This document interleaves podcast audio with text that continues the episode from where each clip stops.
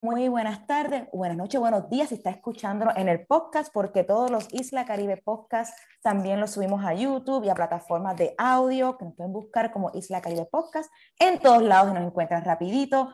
Hoy tengo la dicha de entrevistar una persona que llevo siguiendo por mucho tiempo, gracias a, a los libros que ha escrito que han sido muy importantes para el trabajo que hacemos en Isla Caribe. Pero antes de presentarla, ¿qué es Isla Caribe y por qué este, yo leo tanto y me encanta el tema que vamos a hablar hoy día? Bueno, Isla Caribe es una compañía de turismo cultural y nuestro enfoque son recorridos basados en nuestra historia, en nuestros personajes y nuestros eventos. Y soy bien meticulosa con la fecha. Me gusta celebrar recorridos atados a fechas históricas. Y por eso no solamente vamos a tener un recorrido dedicado a las mujeres puertorriqueñas en la Semana Internacional de la Mujer, pero hoy quería comenzar el tema de la mujer porque hoy no es cualquier día. Hoy es 17 de febrero y cuando me pongo a leer los documentos, descubro que un día como hoy hay varios natalicios y fechas importantes. Entre ellos, un día como hoy, nació Julia de Burgos en Carolina, nació también Blanca Canales en Jayuya, nació en Ponce Marta Romero y un día como hoy fallece la primera mujer independentista que va a ser la protagonista de este podcast en términos de quién vamos a hablar, que es María de la Mercedes Barbudo. Entonces, un día muy especial y como yo soy meticulosa con la fecha, yo quería traer el tema hoy y, y tuve, gracias a un amigo mío, que me motivó también las ganas de entrevistar a, a una historiadora, una doctora, que como dije, sigo hace tiempo y para mí como mujer es importante ver otras mujeres historiadoras que llevan tiempo haciendo este trabajo, porque eso motiva más a seguir la investigación y motivar a otras mujeres a que eh, conozcan su historia, se inserten a escribir sobre nuestra historia. Y nada, yo estoy bien emocionada de tener hoy día a la doctora Raquel Rosario Rivera. Bienvenida, muy buenas noches. Eh, muchas gracias por la invitación, muy contenta y bien interesada en el trabajo que estás haciendo, que me parece que es loable por eh, dar a conocer nuestra cultura, nuestra historia, nuestra gente. Así mismo. Así mismo, bueno, pues en verdad que eso es lo que hacemos todos los días aquí en la Caribe, caminando en nuestras calles, como está comentando, este, este, hacemos recorrido eh, sobre fechas importantes y el año pasado hicimos un recorrido sobre las mujeres ponceñas y este año quería hacerlo de nuevo, pero también traer a otras mujeres puertorriqueñas, no solamente las de Ponce. Y dije, voy a estar en estas semanas en camino a los recorridos, que son en marzo, hablando sobre otras mujeres, no solamente las ponceñas. Y ahí es que dije, sería un honor tenerlo usted para hablar sobre, sobre María de las Mercedes Barbudo. Que aquí tengo este libro que me lo regaló el amigo Luis Sanabria hace dos años atrás para mi cumpleaños. Y cuando yo vi este libro, primero que todo dije, wow, cómo yo nunca había escuchado este nombre en mi vida, cómo yo no sabía este dato. Y qué poquito yo sé de esta fecha histórica, de estos tiempos. La historia de Puerto Rico, sinceramente, yo conozco mucho lo que pasó después de esta fecha, después que ella fallece, a mediados del siglo XIX hasta hoy día. Y como ponceña, yo estudio mucho lo que es siglo XIX, mitad del siglo XIX hasta principios del siglo XX, que es como que el tiempo del boom económico de, de, la ciudad señorial. Entonces, para mí fue bien importante este, cuando me entrené este libro porque completamente me abre a un tema que desconozco, yo siendo mujer, yo siendo persona que me encanta aprender sobre otras mujeres y nunca he escuchado de ellas. Entonces, para mí fue como un tesoro. Y después me di cuenta que el libro es difícil conseguirlo, un tesoro más grande. Y me lo leí y dije, ahora sí, hay que entrevistar a la doctora. Entonces, repito, un honor tenerla aquí. Para comenzar la discusión de hoy, este, quiero rapidito este, presentar a, nuestra invitada. Este, estoy leyendo parte de la biografía que puede encontrar en su website, que si algo está actualizado, por favor, este, puedes, puedes, puedes interrumpirme y mencionarlo, pero este, la, doctora Raquel Rosario Rivera es natural de Morovis, Puerto Rico, y tiene un bachillerato en Bellas Artes de la Universidad de Puerto Rico y también una maestría de Centro de Estudios Avanzados de Puerto Rico y el Caribe. Además de eso, ha estudiado este, otros programas y ha sido profesora catedrática de Departamento de Humanidades en la Universidad de Puerto Rico en Bayamón. Entre muchos libros que ha escrito, eh, tiene el libro que se conoce como Los inmigrantes llegados a Puerto Rico durante 1810 a 1848, otra fecha que yo pues desconozco muy poco y me encantaría ver. De Venezuela, de Venezuela. Sí, ese libro lo quiero porque el tema de los inmigrantes venezolanos me fascina como ponceña y como un puerto que tenía el puerto de Ponce y Venezuela era pues una relación muy común, muy común y muy importante, grande para gente que aquí uno sigue muchos ponceños, para que sepan figuras como Salvador de Vives, son de esos importantes inmigrantes venezolanos. Y traigo esta nota porque nosotros siempre conectamos a Salvador de Vives como pues el fundador de Hacienda Buenavista lo dejamos ahí, pero él fue alcalde, él fue el que puso el escudo del león en, la, en, en Ponce, si no hubiéramos tenido un cordero hasta hoy día. Somos los leones de Ponce gracias a un inmigrante español que vino de Venezuela, entre otras cosas más que hizo Salvador David. Entonces, ese libro lo quiero. Pero continuando así, también escribió un libro que se llama La cédula de gracia de 1815 y sus primeros efectos en Puerto Rico. Este libro, yo sé que por ahora está un poquito difícil conseguirlo, pero estoy loca por leerlo. Exacto, porque estoy loca por leerlo porque toda persona que va a un tour de Isla Caribe, yo siempre comienzo hablando sobre la cédula de gracia y lo importante que fue para Ponce y la zona sur de Puerto Rico.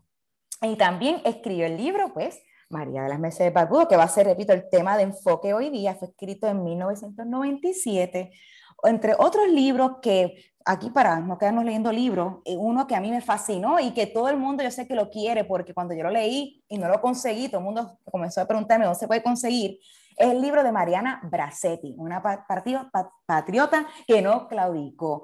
Ese libro fue el primero que yo leí de usted y um, está hasta hoy día de, este, peló con la gente porque yo ahora escribo el nombre Mariana Bracetti como usted lo escribe, con la Y al final. Y como ella lo firmaba.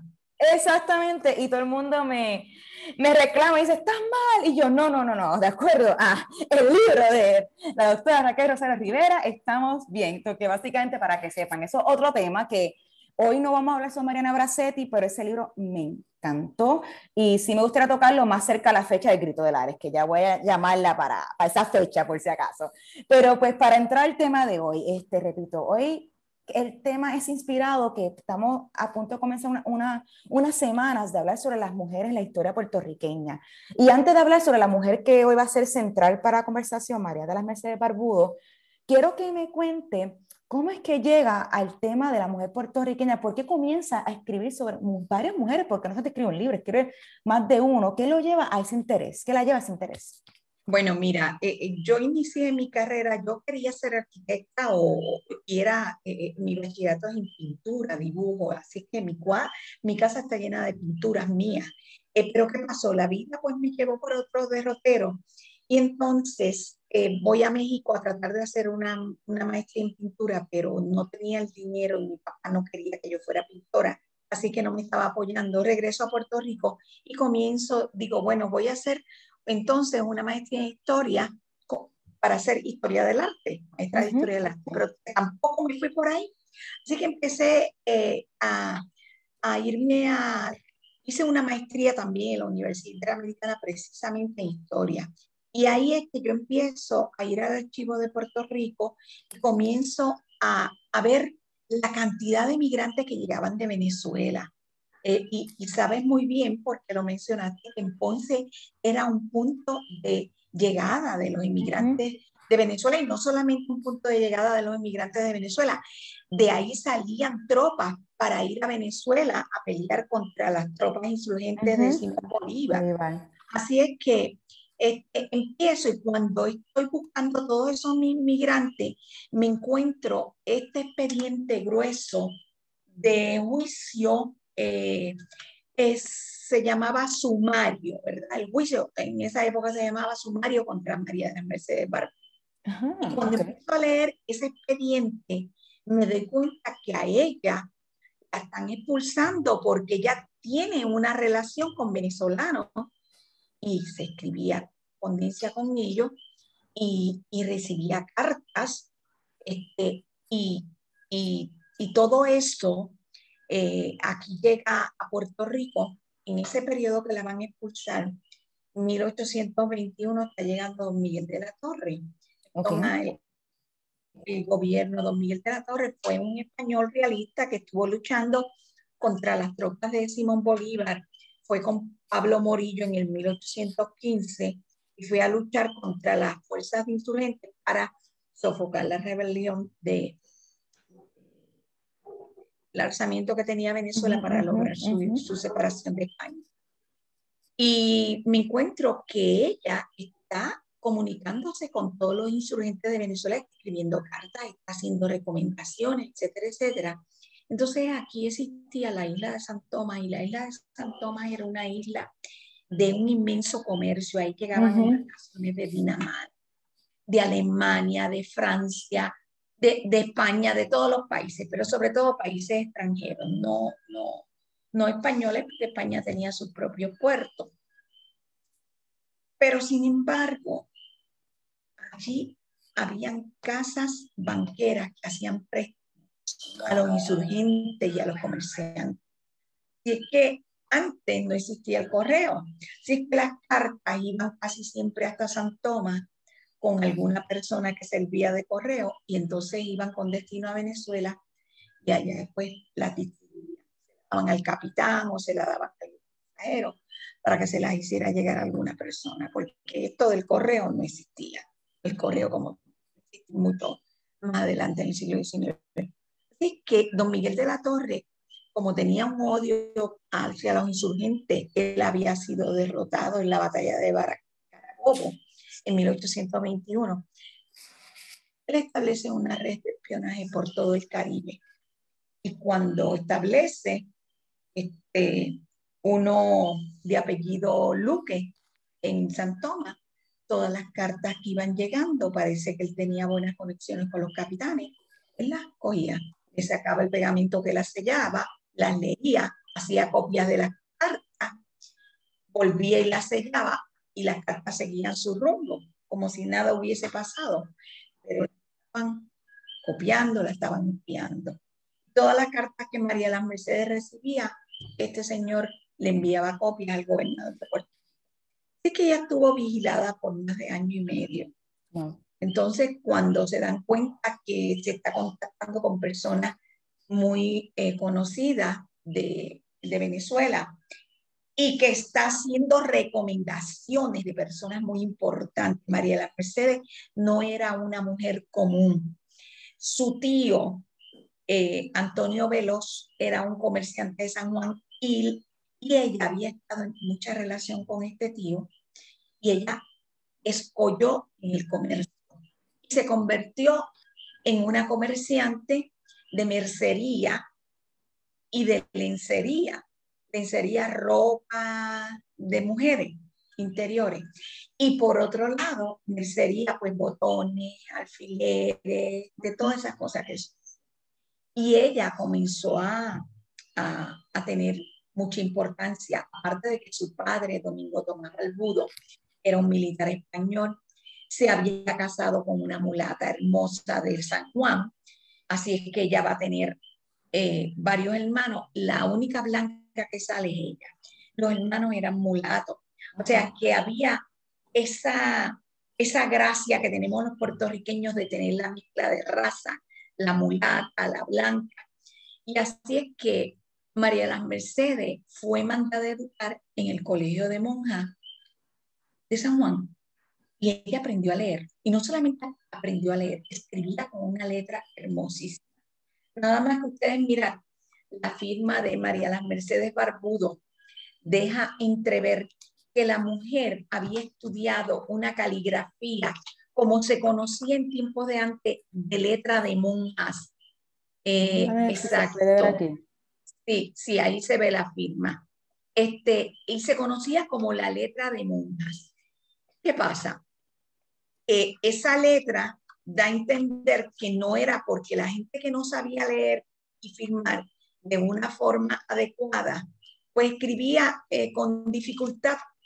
Así que María de las Mercedes tenía una letra hermosa, entonces como la letra de Minas. Educada por su padre, leía revistas, leía los periódicos que llegaban de la escuela y escribía pues de una manera muy hermosa.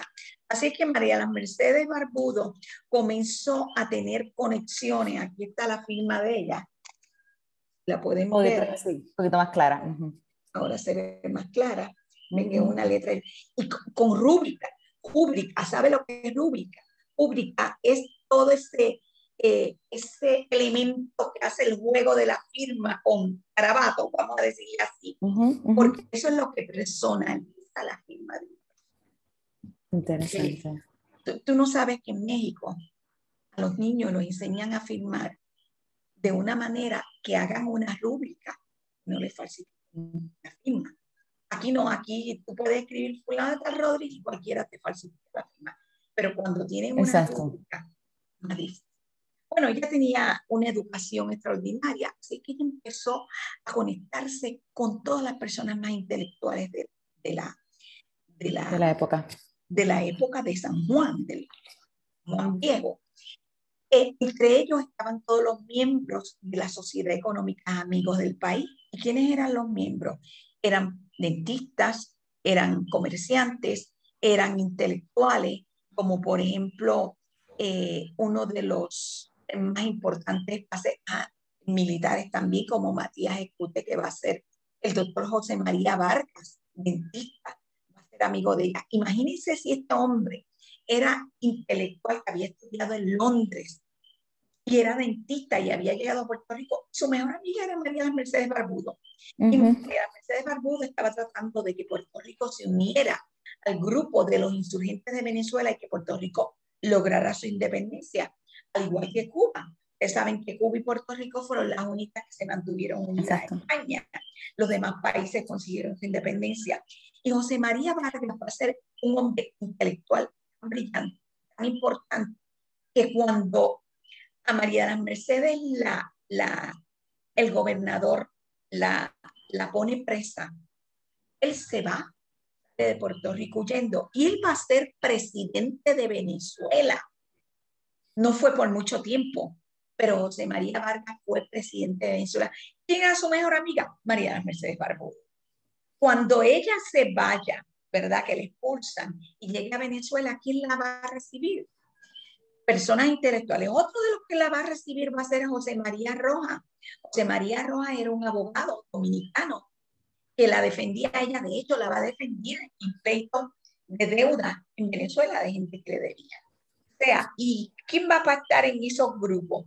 Va a estar Matías Esté, van a estar los miembros de la Sociedad Económica Amigos del país. Y la apoyaban, la apoyaban enormemente.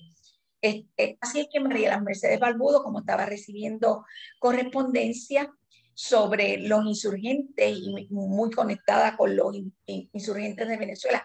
Cuando entiendan insurgentes al concepto de, que querían lograr la independencia de España, son los que se están levantando contra el régimen español, que era un régimen realista, apoyado por la corona, ¿verdad? Eh, y entonces ella estuvo eh, eh, escribiéndose con toda esta gente porque ella quería lograr que Puerto Rico.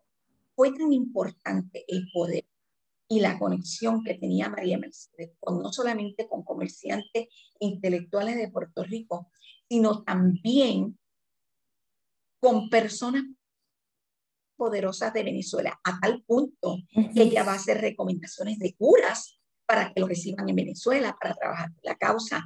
Ella va a recomendar nada menos y nada más que al general más importante que ha tenido en la historia del siglo XIX de Puerto Rico, que ha sido el general Antonio Valero.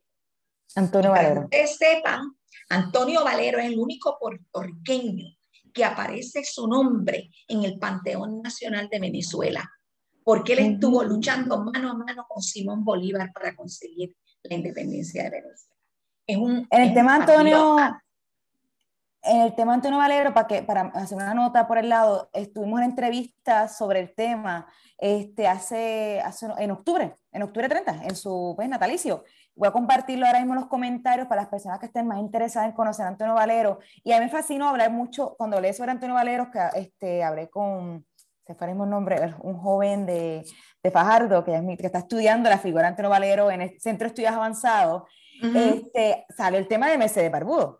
Y, este, y es bien importante que se conozca esa historia porque, repito, lo que es la historia de Puerto Rico en esa época, que es finales del siglo XVIII, principios del siglo XIX, casi no se toca. Este, y esa conexión de Puerto Rico y Venezuela que existió y fue importante, este, tampoco se comenta. A mí me, me pareció fascinante porque yo estaba buscando, la, he, tratado de, de, buscar las estatuas de Simón Bolívar en Puerto Rico, encontrado por ahora como cuatro, encontrado. Y están todas como que media escondiditas, media chiquitas, como la de San Germán, este, en Ponce está escondida una, bueno, está escondida, está en el Parque los Próceres, y es interesante cómo es esta historia y cómo un Bolívar, esa conexión con Puerto Rico, la pasamos por encimita, pero hay una conexión interesante entre Puerto Rico y Venezuela y estos personajes como Valero de Bernabe y María Mercedes Barbudo son estas figuras que nos ayudan un poco a entrar a esa historia, esa conexión fascinante. Voy a poner aquí el episodio que hablamos sobre el tema de Antonio Valero, de Bernabe, que es, es fascinante también.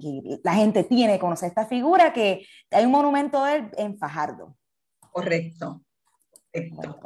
Este, es importante saber que el periodo que va a vivir María de las Mercedes Barbudo en su adolescencia y ya mujer adulta van a ser dos periodos muy importantes en la historia de Puerto Rico, periodos constitucionales. Como resultado de la entrada de Napoleón Bonaparte a España, el rey dejó de tener poder y, hicieron que se proclamara la, gente de pueblo de España lo que se conoce eh, la constitución, que era donde se le daban beneficios, participación a, a, los pobladores en el gobierno, porque cuando existía la monarquía, el rey lo era todo. Yo primero, yo segundo, yo tercero. Como decía este, eh, Luis, Luis XIV, el Estado soy yo. O sea, él lo era todo. Bueno, cuando venía la constitución de 1812, se elegían representantes para definir cosas como la moneda, la educación, el comercio de una isla, de la isla de Puerto Rico. Y teníamos que enviar lo que se conocía como diputados a la, a, la, a la provincia, que se conocía como la Diputación Provincial, pero también teníamos que enviar un representante a las Cortes, y se llamaba el diputado. Ya ustedes saben históricamente que nuestro primer diputado fue Ramón Power. Así es que durante ese periodo de 1812 a 1814, ¿por qué va a ser? Porque en el 14 va a ser derrotado Napoleón y vuelve nuevamente la monarquía. Y entonces los derechos que habíamos ganado por la constitución son derogados. Al ser derogados, el rey volvía a tener poder, los gobernadores volvían a tener facultades omnímodas, es decir, vamos a llamarle así, y volvían a tener todo su poder y el pueblo no participaba. El otro periodo que le siguió volvió a ser en 1821 a 1823, que es lo que se conoce como el segundo periodo constitucional. ¿Por qué se da ese periodo? Porque hay una revolución en España y obligan al rey a reconocer nuevamente la constitución. Es el segundo periodo constitucional que va a ser de 1821 a 1823. Bien importante, porque en 1821 a 1823 Puerto Rico tenía que tener un gobernador que ya no iba a tener todos los poderes, sino que dependía de la Diputación Provincial ¿Y quiénes eran los que eran elegidos a la Diputación Provincial? Que, que, que las juntas de los pueblos elegían para representar. Mientras existía la Diputación Provincial, ellos trabajaban con la moneda, con la educación, con el comercio, con la, la migración, con todo lo que tenía que ver con el sistema de gobierno. Se iba a la constitución este, perdíamos los derechos. Y fíjate que es bien importante el año 1821 a 1823, porque ahí María de las Mercedes como que se exalta, comienza a, a, planificar con sus compañeros. Fíjate que a ella la cogen del 1823, ese periodo, Miguel de la Torre haciendo de la suya, poniendo espías, dime quiénes son los que quieren conseguir la independencia, la separación de, de Puerto Rico de España y está enviando espías a San Tomás. Él tenía espías en Curazao. Eso sería un tema bien interesante, estudiar la red de espionaje de don Miguel de la Torre. Él estuvo desde el 1821, prácticamente el periodo de, de gobernación de Fernando VII, este, hasta el 1837. Va a estar él como gobernador de Puerto Rico. ¿Cuánto tiempo estuvo entonces? Estamos hablando muchos años. Este... Bueno, del 20, Y del 37 estamos hablando 7 y 7 como 14 años. Como 14 de gobernador. Años, como gobernador de Puerto Rico, Miguel de la Torre, que aquí hay una calle, este ya su nombre, aquí en el casco urbano de Ponce. Era, era dictatorial, era terrible. ¿Sabes una cosa que yo descubrí? Que a él le tiraron un balazo a un muslo. Y si tú miras las fotos de, perdón, de Miguel de la Torre, él tiene un bastón. Sí, las he visto. Porque él caminaba cojo. Me un balazo aquí en Puerto Rico. O sea que tuvo toda su vida el recuerdo de la, de la pérdida de la batalla de Carabobo. Porque él perdió la batalla de Carabobo. Ahí es que le pide al, al, al, rey que lo envíe como gobernador a Puerto Rico. Puerto Rico. Sí, aquí.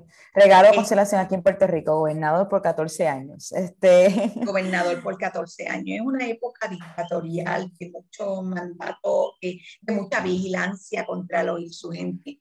Miren si la situación de él, él le cogió un, odio a toda persona que intentaba conseguir la, la libertad, liberación de la isla. ¿Qué pasa? Estando espionaje, se entera de esta dama de la capital, muy conocida, que estaba teniendo contacto con toda la gente. recomienda al general Valero, aparece una carta recomendándolo. Este, tenía conexión con José María Roa, que va a ser, ustedes saben que va a ser, era abogado de Puerto Rico, pero cuando cogen a María de Mercedes Balbudo, todos huyen a Venezuela.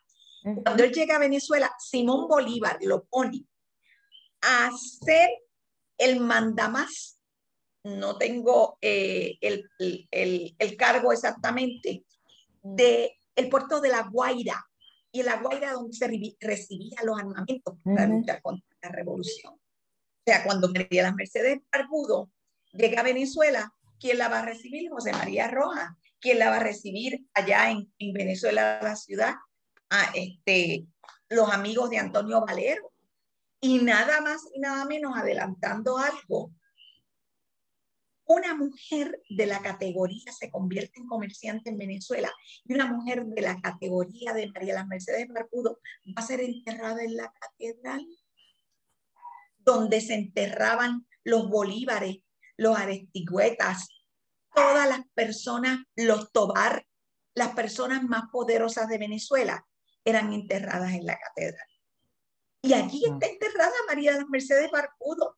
Yo lamentablemente cuando estuve en la Catedral de Venezuela no pude entrar a, la parte interior donde están los enterramientos porque lo tenían cerrado.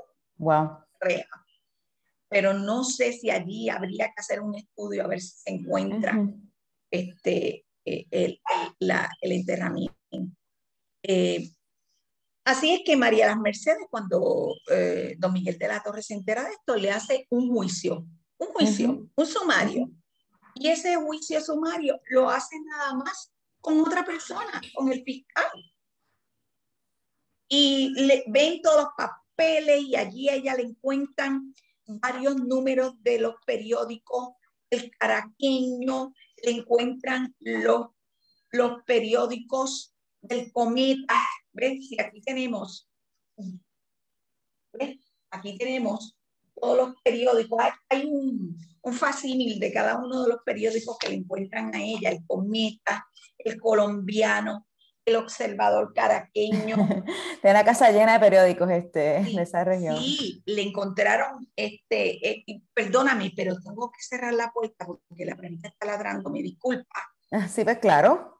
A, lo que, a lo que regresan, una pequeña pausa, estamos ahora mismo en el Isla Caribe Podcast, episodio número 96, con la doctora Raquel Rosario Rivera, hablando sobre la figura de María de las Mercedes Barbudo, la primera mujer independentista. La gente que les pregunto, ¿ustedes bueno. habían escuchado ella antes? Pues aquí estamos hablando sobre ella hoy, una cena conversación. By the way, tengo muchos saludos, diferentes personas de diferentes partes de Estados Unidos. Este, Eddie Rivera Suárez dice, Tomé clase con la doctora en la UPR en Bayamón, conservo y utilizo el libro de la Real Cédula de Gracia de 1815. Esta semana lo utilicé para darle info a una persona que tenía un apellido no común. Un saludo. Este es Qué lindo, dile, que sí, que me acuerdo de él y dile que no lo pierda porque está agotado. Está agotado, yo lo quiero que sí lo... Tengo que hacer, que me saber. Tengo que hacer una nueva edición que estoy trabajando en ella pero este, si alguien interesa, el libro de la Barbudo me quedan como cuatro o cinco ejemplares, ya también está agotado, estoy haciendo una nueva edición. Lo pueden conseguir en mi página web, aquelrosario.net. Así mismo, yo voy a poner el enlace en el chat ya mismo para que sepan que quedan bien poquitas copias de este libro y tienes otros libros también en la página web, entre ellos este libro de Mariana Bracetti, que también creo que te quedan poquitas copias, ¿no? Este, tengo entendido. sí, sí. Ese libro está espectacular también, de los que he leído.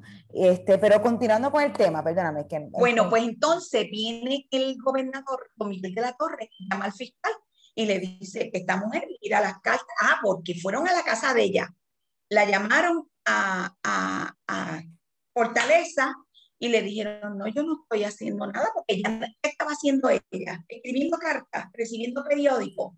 Y ella decía, yo creo que yo no le estoy faltando a la monarquía, simplemente eh, eh, eh, son, me entero por, por mi intelectualismo, mi manera de ser. Y entonces va, ella no, no le dijo, cuando, cuando ella le dice, don Miguel de la Torre la cita por las casas. Pero cuando van a la casa de ella, que quedaba, ¿sabe dónde quedan los hijos de Borín en el viejo San Juan? claro que sí. La casa que está al frente, que se llama La Tortuga, el negocio, esa era la casa de María. Claro que sí. Ah, Imagínate, esa, esa, esa, esquina tiene una magia tan interesante, porque mira, en una esquina están los hijos de la Borinquen, en otra esquina, en la misma calle, San José, arriba, la, la, la tortuga, que esa era la casa de María la Mercedes. Claro, le hicieron un segundo piso que no lo tenía en el siglo XIX. Eh, eh, y frente ahí está la imagen de Pedro Alviso Campo. ¿Qué te podrás imaginar este triángulo? Los hijos de Borín, que Pedro Alviso Campo y María la Mercedes Barbudo. ¡Qué maravilla! ¿Ah? Así es, muy. Y abajo está la bandera, la bandera este, blanca y negra de Puerto Rico. Este, es un espacio. Ah, un poquito más abajo. Y la Sanse también, que no, que no tiene mucho que ver, pero ahí está la saca de San Sebastián para que no. bueno, pues entonces eh, eh, viene Don Miguel de la Torre y llama a unos guardias, le dicen, vayan con ella a la casa. Y cuando, cuando van con ella a la casa, le encontraron en los periódicos que te acabo de mencionar, le encontraron este dos cartas de Roja, eh, que era el, que comandaba lo militar, recibía las armas y todo. Este hombre tenía mucho poder, José María Roja. le, le, le, incautaron, este, no solamente esas cartas, le incautaron 13 números del Observador Caraqueño, dos números del periódico El Cometa, dos del Constitucional Caraqueño, seis números del Colombiano, y si tú lees eh, eh, los titulillos de esos periódicos, que fue lo que motivaron a, encerrarla, el titulillo del observador de la palabra independencia bien grande, decía, el buen ciudadano es aquel que no puede tolerar en su patria un poder que pretende hacerse superior a las leyes. ¿Ok? Y entonces el otro, el constitucional eh, caraqueño, tenía que ver con la constitución. Eh, no temáis como los gentiles las señales del cielo, el cometa, el poder, los distintos poderes, el colombiano, ¿ok? Este, Y eran escritos por intelectuales. Una, una verdad, pues le cogen todos estos números de periódicos, le cogen las cartas y entonces, opinión del fiscal salga de la isla inmediatamente. ¿Y qué va a pasar con María de las Mercedes Barbudo? El 23 de eh, octubre la, la metieron en la, en la, fíjense, en la, eh, eh, hay una serie, una, un video muy bueno, muy bueno, pero no lo terminaron, que hizo Sonia Pitt. Okay. Lo pueden conseguir, que se llama Camino al Destierro. ¿Camino a qué? Al destierro. Al destierro, búscalo aquí ahora y, mismo. Y, lo hace con, con, una, este, con una actriz que es bien conocida aquí en Puerto Rico, ahora no, no recuerdo el nombre, pero ella termina cuando la van a expulsar, porque en el momento que Sonia Fritz hizo esa película, el libro mío no había salido y ella no sabía que a ella no la encerraron en cárcel María Mercedes Barbudo no la metieron en cárcel. Porque en los tiempos que estamos hablando no existían cárceles para mujeres. No existían. ¿Ok? En todo caso que una mujer estuviera, la metían en la casa de la beneficencia, que era una casa de curación y toda esa cosa, y las tenían bajo vigilancia. Pero aquí no existían cárceles para mujeres. Entonces, como ella era una mujer tan respetable y tan conocida en San Juan, ¿saben dónde la pusieron? En la casa del este, encargado del el Castillo San Cristóbal fue lo que se conoce como un encierro domiciliario. Entonces la otra cárcel sería la alcaldía, ¿no? La parte de abajo de la alcaldía. Sí, pero, pero, pero ahí no podían mujeres, bueno, que yo tenga conocimiento hasta ahora, las ponían. Eh, hubo un caso de una mujer antes de Mariela Mercedes, que precisamente era bien amiga de María Mercedes Barbudo, era venezolana, y la cogieron con cartas también. Se llamaba Josefa Zabaleta de Arrubia ¿Y sabe dónde la metieron presa? Eh, ¿Sabe por dónde salen los carros de, del gobernador abajo en Fortaleza? Que hay como unas oficinas ahí que, que, son de los guardias, que los escoltan en la parte abajo de la fortaleza. Ahí habían una, una habitación y ahí cerraron a Josefa Zabaleta, pero como ella era cuñada de Matías Escuté, uno de los generales de Puerto Rico. Parece que él consiguió que uno de los soldados le abriera la puerta y se escapó y regresó a Venezuela. Así que esa no la pudieron. una, duda, perdóname que interrumpa. Entonces, ¿en qué momento es que las cárceles comienzan a aceptar mujeres o se hacen cárceles para mujeres? Yo no tengo ese dato, pero entiendo que es en el siglo XX. Ah, wow. Porque incluso cuando, y, te voy a dar el caso de Mariana Bracetti, cuando tomaban mujeres que eran peligrosas, porque era bien raro, porque mira, conseguir una mujer que luchara por la independencia o en contra de la independencia era bien difícil. Las mujeres eran encerradas, ¿por qué? Por ser prostitutas, por beber, borrachona, por formar trifulcas en la calle y caerle encima a un hombre o a otra cosa. Esos eran los delitos de las mujeres. Entonces, ¿qué hacían? Las metían en las habitaciones de las casas de alcaldía. Pero ¿cómo eran las casas de alcaldía?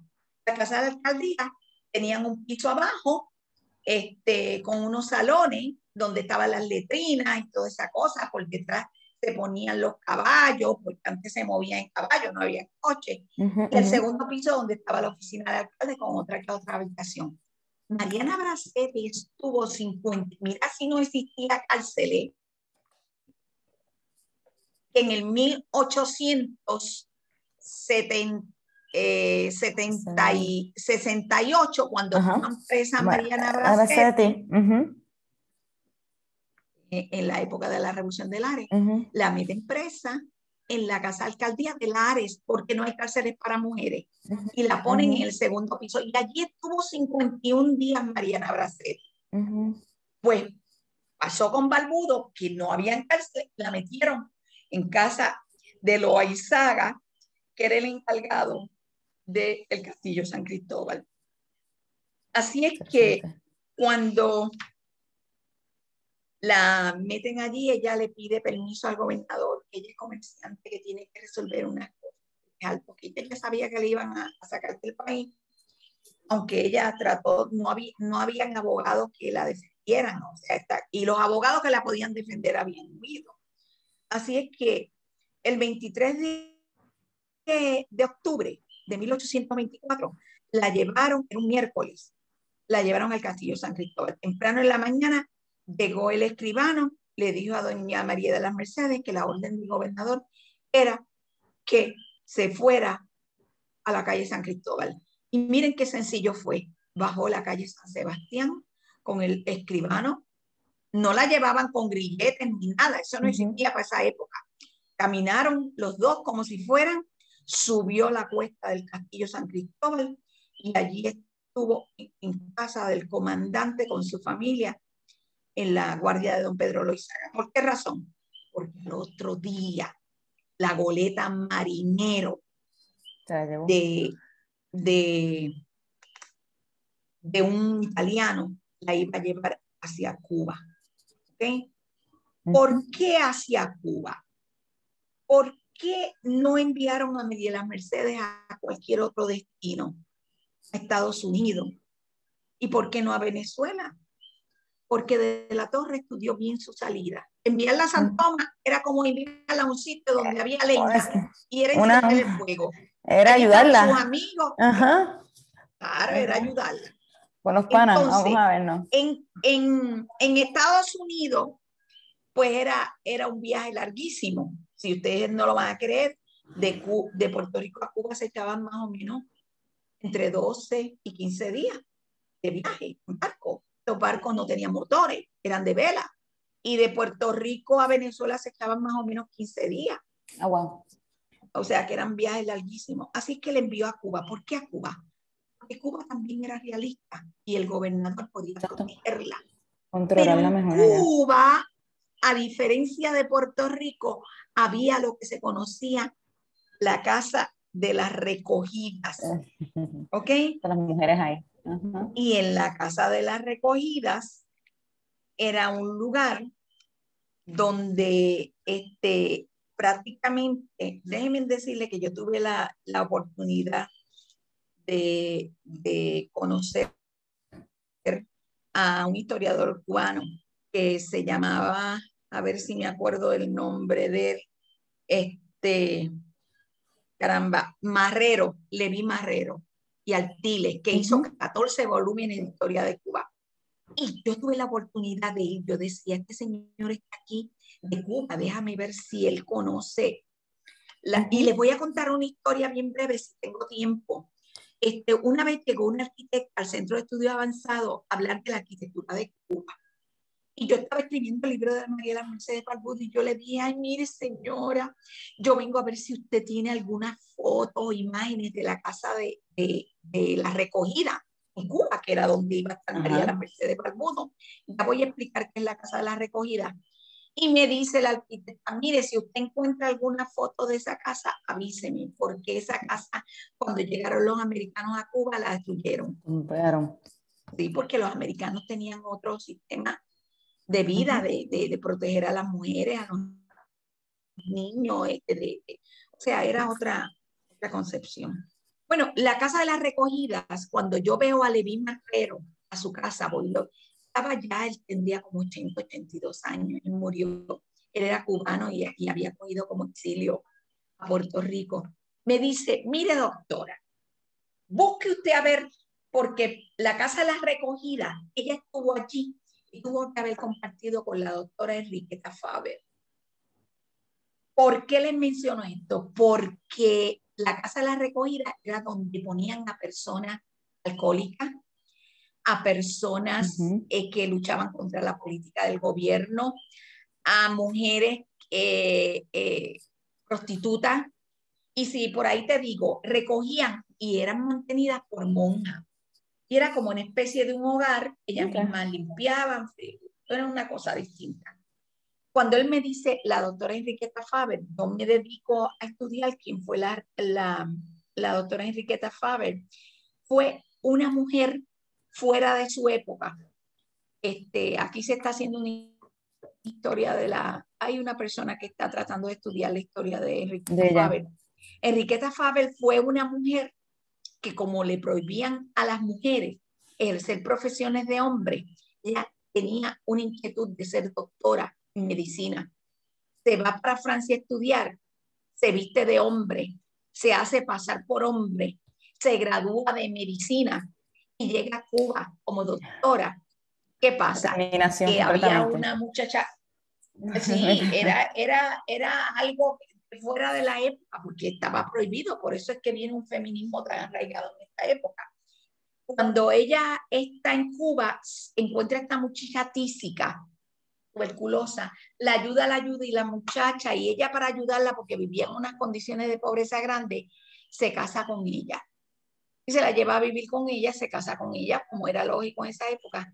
Pero ¿qué pasa? Que Enriqueta Fabel, como era una mujer, no la tocaba y aquella se puso histérica, como esta mujer, como este hombre no me toca todo, hasta que ella descubre una mujer. Otra mujer. se lo dicen al arzobispo de, de, Cuba y la Enriqueta Faber la expulsan a la Luisiana. ¿Ok? ¿Qué pasó? Que posiblemente María de las Mercedes Barbudo, cuando don Miguel de la Torre la envía el 24 de diciembre a, a eh, eh, eh, María las Mercedes aborda la goleta, el marinero, el 28 de octubre, ¿sabes? como cinco días presa. Y ella llega a mediados de noviembre a Cuba este, y estaría allí hasta que mm, a, abril, a mediados de abril, ya le pide al gobernador que la deje salir de Cuba, de la casa de recogida, porque era una carga menos que la dejara salir para Venezuela. Y déjeme decir que el, el gobernador de Cuba, Salvador Vive, le dijo que sí, y le da permiso y entonces ella estuvo desde noviembre hasta mm, mm, mediados de abril encerrada en la casa de la recogida. Ok. Y ahí sale para Venezuela y allí la va a resubir Esteban Moloni. ¿Y quién es Esteban Moloni? ¿Quién es? Cuñado de Simón Bolívar. Cuñado. Ay, María. Así no. la recibe en Caracas. Es que ella tenía las conexiones más grandes de Venezuela. Vuelvo a repetirte, para que la hayan enterrado en la Catedral de Caracas, porque yo no, ella no, era cualquier, cosa. cualquier persona. No solamente eso, ella tenía, eh, este, sirvió de madrina de las hijas de los Ponce, etcétera, etcétera. Ella se llevó dos sirvientas de Puerto Rico que tenía conmigo. Y va la llevó de Puerto Rico a Cuba. No, de Puerto Rico. Parece que envió aviso mediante una carta y la, la, las sirvientas la esperaron en San Tomás. Y en San Tomás se montan y San Tomás había sido quemado. San Tomás fue quemado dos Eso es otra historia. Déjame decir. Eso es otra historia fascinante. Ajá, ajá. Como historiadora te puedo decir que yo creo que don Miguel de la Torre, con todos los secuaces, mi sospecha mandó a quemar San Tomás. Me imaginé. Sí, de cemento, eran así, la gran mayoría eran de baja, solamente la casa de comercio era la, la de cemento, era la calle principal de ladrillo. Mandó a quemar San Tomás.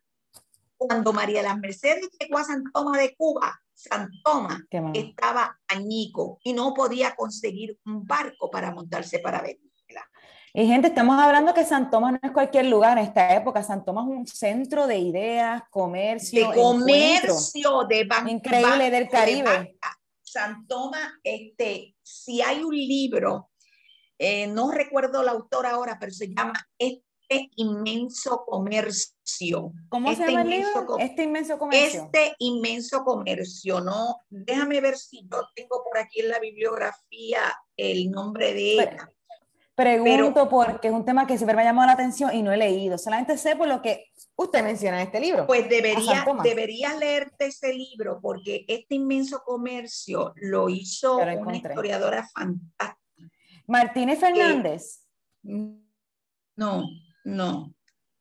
Este, ah, Emma Aurora Dávila. Eh, no, esa misma. Emma Cox de Dávila. Creo que Emma Cox. Sí, este inmenso comercio, las relaciones mercantiles entre Puerto Rico y la Gran Bretaña. Dávila Cox. Yes. Este inmenso comercio, las relaciones mercantiles entre Puerto Rico y Gran Bretaña.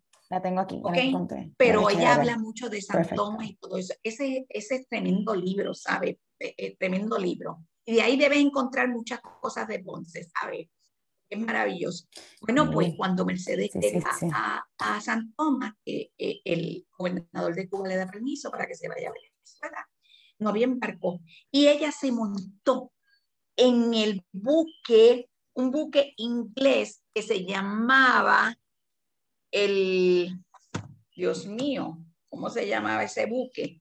Bueno, ahí en ese buque ya iban eh, el, ah, al buque con H. Eh, ok, aquí está. Déjame ver. Eh, ok, buque. En el buque. A lo que encuentra eso. Hunter. Hunter. Y ella entra y entra con dos sirvientas. Eran sus sirvientas. San Tomás ahora llegó a Caracas, ya estamos allá. Llegó, a Caracas Entonces llega a Caracas, allí se va a encontrar con el cuñado de Simón Bolívar, que le consiguió todas las conexiones a vida y por haber. Va a conseguir una buena casa, va a comenzar a, a vender lo mismo que vendía en Puerto Rico, mercería, lencería, tenía esclavas que le vendían sus productos. ¿Ok? De hecho, yo encuentro a ella, cuando yo me la encuentro a ella, que yo estoy buscando libros y libros a ver si encontraba algo, me pasaron cosas curiosas yo grité en el, o sea, la emoción fue tanto que yo grité y la archivera me abrió los ojos. Yo, era lo mismo. Ella estaba demandando en un tribunal de justicia a un médico porque la esclava de, que ella, que era del doctor, le había vendido y le había botado la mercancía. Ay, María. Y él le estaba demandando para recobrar eso. Bueno, ¿Eso lo encontraste donde allá o acá? ¿En Venezuela o aquí en Puerto Rico? en Venezuela. No, yo fui a Venezuela. Yo fui a San Yo fui a Curazao. No la encontré. Y en Venezuela es clave no encontrar. Pero un dato interesante, y para que, para que, como sé que yo, yo estuve viendo los censos de los cantones de Venezuela. En Venezuela los barrios se llamaban cantones, el cantón tal, el cantón tal, el cantón. Habían seis catedrales iglesia Había una iglesia para los blancos, una iglesia para los mantuanos, una iglesia para los canarios, una iglesia para los mulatos y una iglesia de los negros. ¿Cómo se llamaba la iglesia de los negros? Altagracia. ¿Eh? Y entonces estaba la catedral. Y cuando yo voy buscando a ver si la encuentro en los libros de defunciones, a ver cuando ella está muriendo, me dice el muchacho de la catedral de Caracas, yo quería saber si ya está haciendo comercio en Venezuela cuando muere y dónde vivía. Yo vi los censos de los cantones, no la pude encontrar. Quería saber dónde vivía.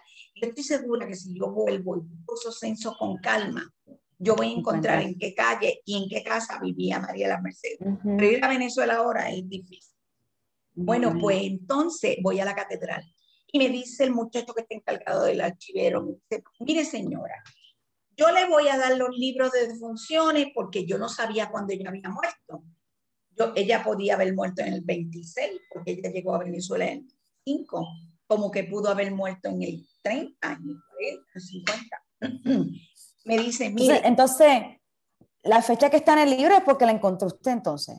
No existía la fecha anteriormente. Eh, eh, no está el acta de defunción. Ella muere el 17 de, de de febrero de 1849 en, en, la catedral. Dice, el 18 es que hacen su, dice 18, este, miren, aquí fue que fue enterrado. Wow. Está con los más bueno, pero para terminarte la historia, ya muere el 17 de febrero. Un día como hoy, mi gente, 17 de febrero. Un día como hoy, un día como hoy. Y déjenme decirle, este, el 17 de febrero del 49 falleció María las Mercedes Barbudo a la edad de 76 años. Murió soltera, sin sucesión alguna. Le acompañaron en su lecho de muerte su muy querida sirvienta Josefa Manrique que vivió con ella durante 24 años, y la señora Mariana Martínez. ¿Ok? No se sabe de qué murió. Bueno, ¿qué pasa? Cuando yo llego a la catedral, el muchacho me dice, ay, mire señora, yo le voy a dar los libros de funciones para ver si usted le encuentra, pero le hago la advertencia que aquí habían seis, seis a siete catedrales, iglesias, la de los mantuanos, la de los blancos, la de los canarios, y yo decía, yo no sabía cuál era el origen del pase, nada de eso. Como yo la busco y empiezo a ver esos libros y yo creo que el grande. estaba. Cuando yo abro ese libro, yo veo, yo empiezo a llorar. ¿Rapidito lo encontraste? La encontré, la encontré. Y está aquí en uno de los documentos, pero la historia no sigue ahí. Encuentro una profesora de historia de Venezuela y la contrato. Digo, te voy a pagar 80 dólares por cada documento que tú me encontres de María Mercedes Y en la defusión decía que ella había testado Cuando se testa, cuando se hace testamento, porque tenía dinero. Me pueden creer que yo salí un domingo, yo estuve como 15 días en Venezuela investigando todos los días en el archivo, todos los días. Cuando yo me estoy montando el lunes en el avión, ella fue directamente al, al notario del cantón donde ella vivía y encontró el testamento de Mira, si miras, el testamento está aquí, mira la firma de ella, esa que está virada hacia arriba, la primera, que está sí, sí. como corroída. Esa es la firma de ella. La veo. Y ahí ella este, habló de, de, la única sobrina que tenía en Puerto Rico que se llamaba Antonia. Y, y déjenme decirle que que ella le dejó a, parece que tenía hijadas allá en Venezuela de gente conocida, de, de los Tobar, de eh, este, eh, prácticamente gente, muy conocida en Y aquí yo tengo transcrito todos los documentos. Bueno, cuando yo encontré eso, la muchacha el otro día encuentra y me envía el testamento que está transcrito en mi libro. Y para mí eso fue una alegría, haber encontrado su defunción, haber encontrado el testamento y saber que ella está enterrada en la catedral. Yo con eso cerré con broche de oro mi libro. ¿Ok? Y este libro, gracias a Dios, ha tenido muy buena salida. Ahora estoy haciendo la segunda versión correcta la segunda versión de María la Mercedes Barbudo, que yo espero que dentro de dos meses, porque tengo que mandarlo a imprimir a Estados Unidos y ahora imprimir está saliendo costosísimo. El libro aparece a un precio que la gente va a decir contra qué caro, pero mire, imprimir un libro a colores sale en 18 dólares. Yo imprimir cada libro. Estoy hablando aquí Compren el libro. Compren el libro. no, ahora lo pueden estos Libros, estos son. cuatro nada más. Esto. Cuatro nada más, seis. Y yo creo que yo compré como dos, de esos o algo así, ¿no? Nada. Y María las Mercedes Barbudo ¿Cuál es el, atributo que tiene María de la Mercedes Barbudo? Por favor. Que ha sido la primera mujer que se ha determinado documentalmente que luchó por conseguir de Puerto Rico hacer una nación independiente. En el momento más neurálgico de la historia de América, era el momento donde Venezuela estaba en ebullición, donde estaba Simón Bolívar, donde Antonio Valero. Recomendar a Antonio Valero era porque María de las Mercedes Barbudo no era una mujer era una mujer de mucho poder, de mucha fuerza, de mucha convicción, y ella no quería que Puerto Rico se mantuviera bajo el régimen dictatorial de la España realista, y quería que Puerto Rico fuera libre. Y fue una mujer que luchó, luchó. Oiga, cuando ella le hicieron el sumario, y yo lo pongo en el titulillo del libro, dice, y aunque por primera vez salga de mi patria, la dejaré si ha sido prueba del amor a ella.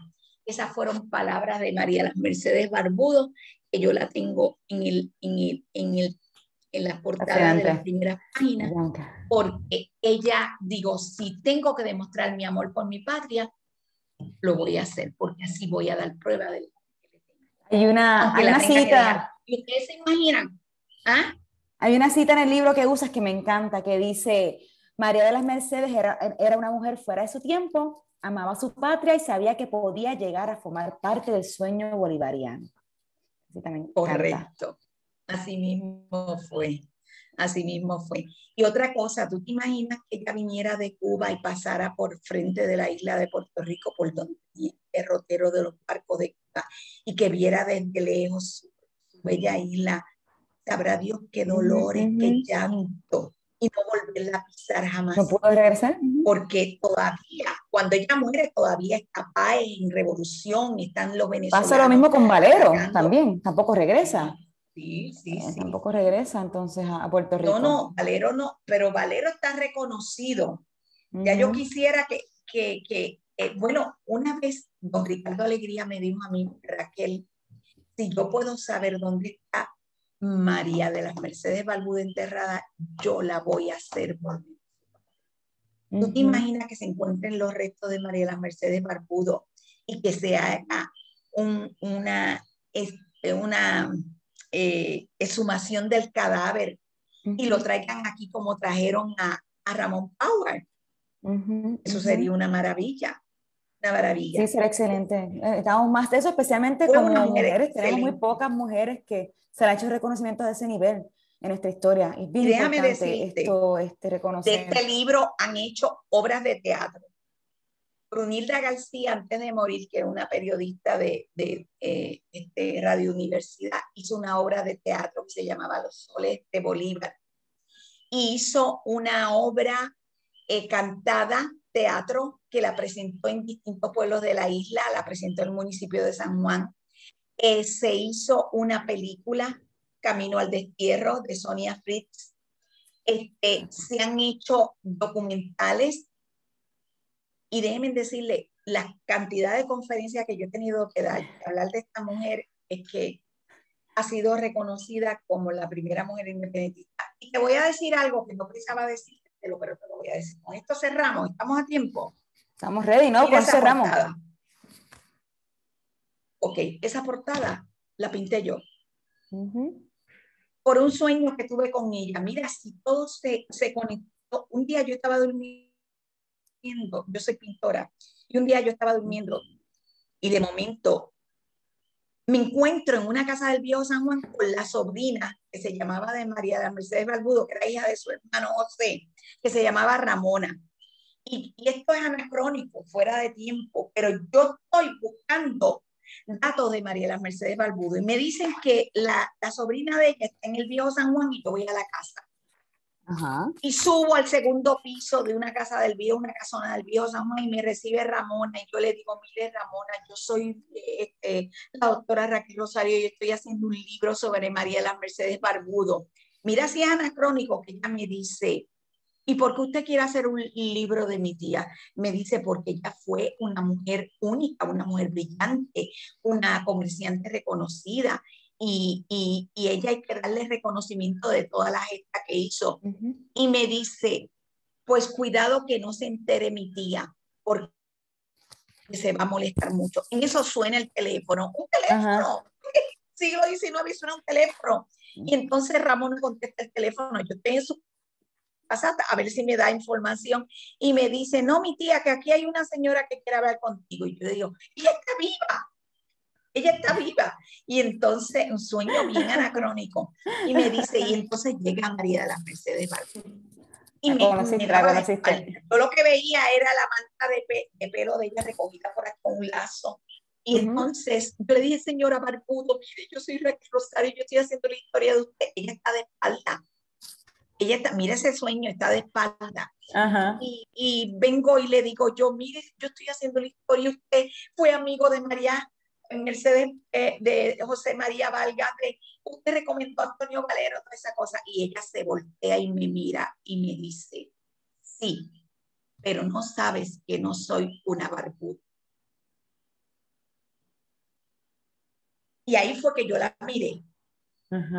Yo me levanté automáticamente y comencé a pintar el A pintarla. Y porque este es el cuadro famoso que se encuentra este, esto está en sí, pero ese cuadro lo hace Federico, está en el Ateneo. Eh, Federico Álvarez, fíjate que no, se, no está muy lejos de, mi, pintura, pero él la pone muy joven, como una mujer de, de 40 años. Y ya María Mercedes, cuando es expulsada, tenía 50 y tantos, 52, Bueno, pues, ¿qué me llevó esto cuando ella me dijo que no soy una barbudo?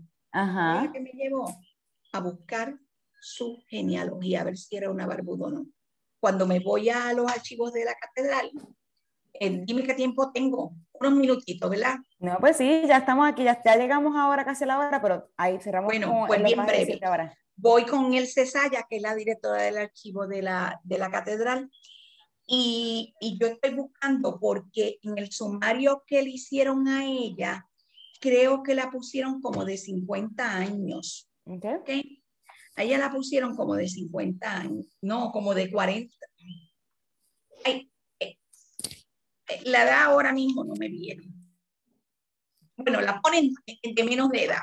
Ahí en el sumario le, le ponen que ya tenía eh, una edad más joven. Más joven. Entonces empiezo yo a buscar a buscar y a decirle, este, él se, pero es que no, no aparece y buscamos, este, buscamos toda la información y, y me decía, me decía él, pero es que ella tiene que aparecer bautizada o, o, como sea.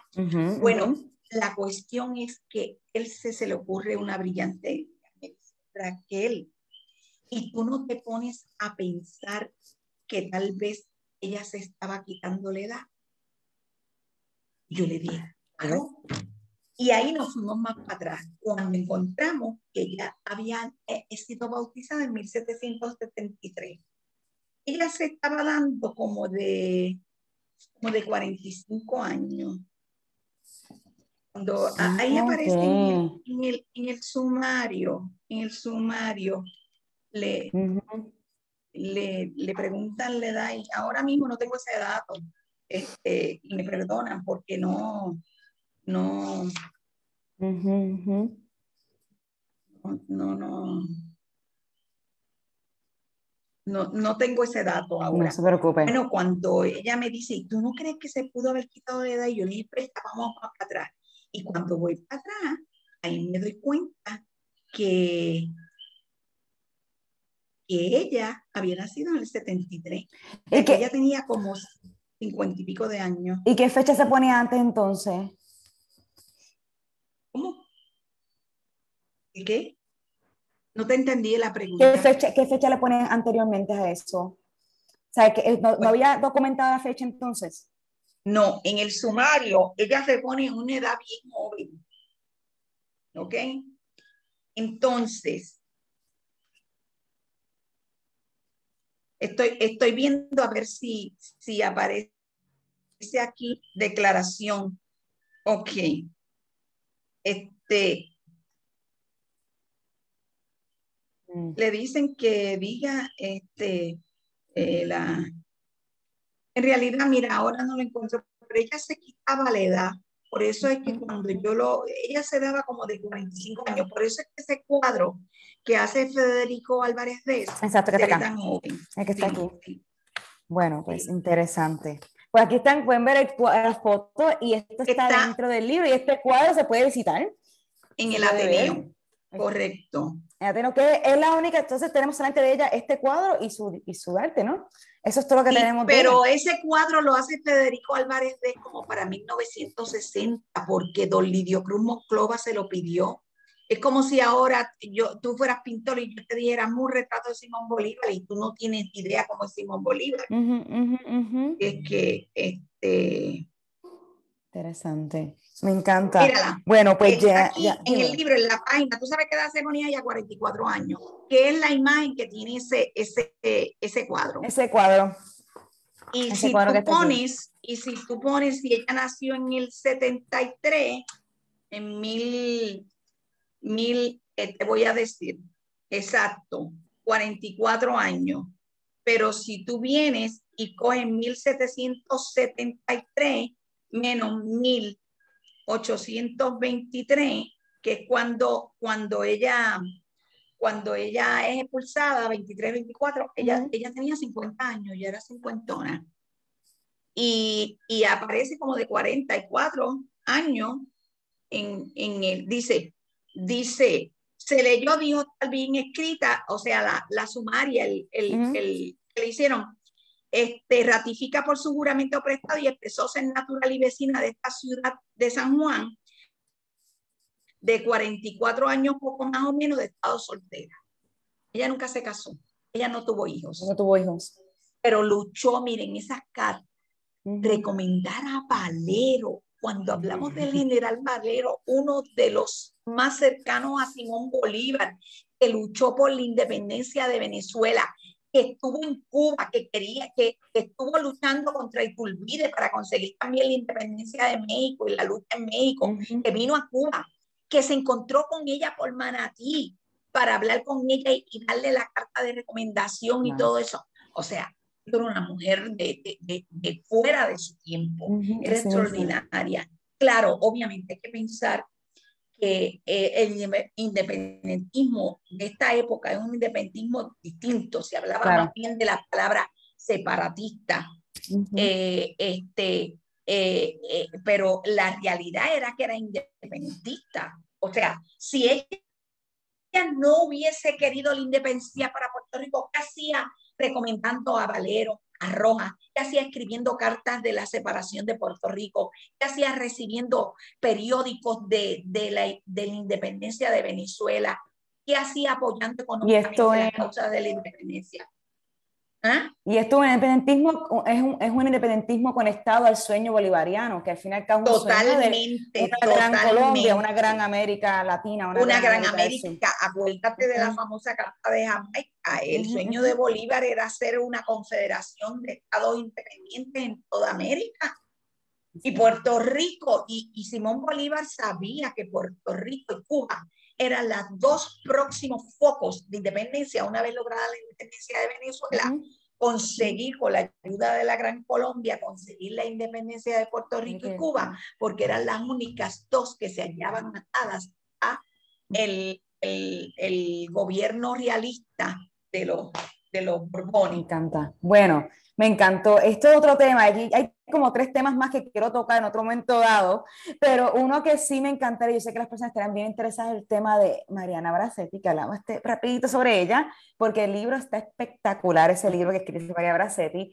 Otra, el tema de la cédula de gracia, 1915, que este, para mí son, es sumamente importante que toda persona, especialmente del sur de Puerto Rico, sepa la historia de la cédula de gracia de 1815, que nos básicamente es importantísimo para entender lo que pasó en la zona sur de Puerto Rico. Totalmente. Y, una cosa bien importante, Melissa, que es mis libros tienen en la parte de atrás, sobre todo el de la Real Cédula, las personas que llegaron por la no de la ah, Real Cédula. Los nombres. Este, las, los emigrados que llegaron, con cuántos esclavos, con las esposas, los hijos, todo eso. No me digas eso porque quiero el libro, no se consigue. Entonces, este, no, no, no, no, no podemos hacer mucho el libro. a ver cómo, cómo, hacemos un milagro. Sí, no, pues me encanta, en verdad. Bueno, quiero primero que todo agradecerte por tomar este tiempo para hablarnos sobre una figura que, como dije, yo, si no es por este regalo que me hicieron hace dos años atrás, yo no sabía quién era, quién era María de las Mercedes Barbudo. Sumamente importante, no solamente la primera mujer independentista que tenemos documentada,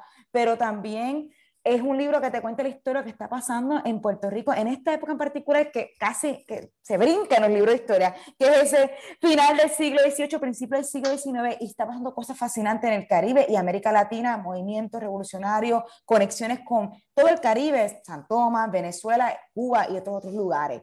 Este, esta entrevista y todo el tema de la mujer, vamos a estar resaltándolo estas próximas semanas en camino a marzo, porque en marzo vamos a estar por 10 días haciendo recorridos del tema de la mujer, recorridos presenciales y virtuales para poder este, abrazar el tema de la mujer, especialmente como estamos pues, en nuestras sedes en Ponce, desde Ponce, Puerto Rico. Entonces queremos resaltar esa figura y repito, a mí me llena mucho orgullo y alegría comenzar hoy con María de las Meses Barbudo, comenzar con la doctora este, Raquel Rosario Rivera, para mí es un honor. Muchas, muchas gracias, Raquel, doctora Raquel.